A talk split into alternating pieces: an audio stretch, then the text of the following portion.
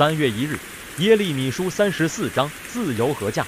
读者可能会注意到这段向西底家所说的话与之前的有少许区别，就是似乎不太严厉。也许我们可以这样理解：耶利米的话并没有向西底家暗示神减轻了对他的惩罚，只是把一个现实的情况说明出来而已。若西底家谦卑地听从神的话，那么他就会平安而死。不过事实上，西底家并没有这样行，所以他还是会如神所预言的那样，在极可怕的情况下死亡。为何西底家要接受如此无情的惩罚？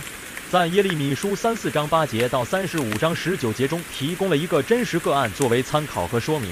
西底家曾经宣告把那些因为钱债问题而沦为奴隶的人释放，即取消了他们的债项，让他们恢复自由。但后来他却反悔，把已得释放的人再次征召为奴。这样出尔反尔的行为，在神眼中视为亵渎。为何他会反悔？相信是与利益有很重大的关系。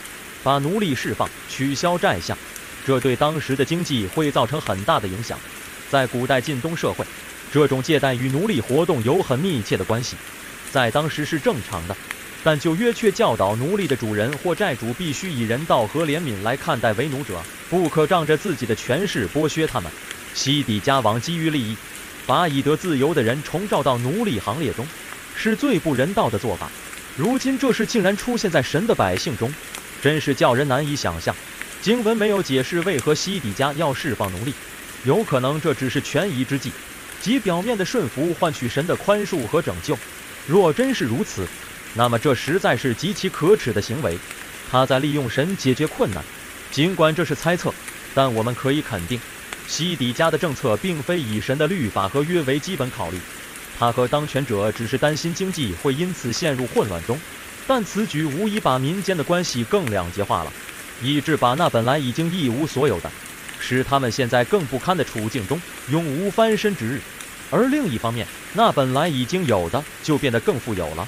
须知当时已非太平盛世，但人还在这种时势中以压榨取利，这些百姓在道德上已经破产了，难怪神称他们的恶行为亵渎。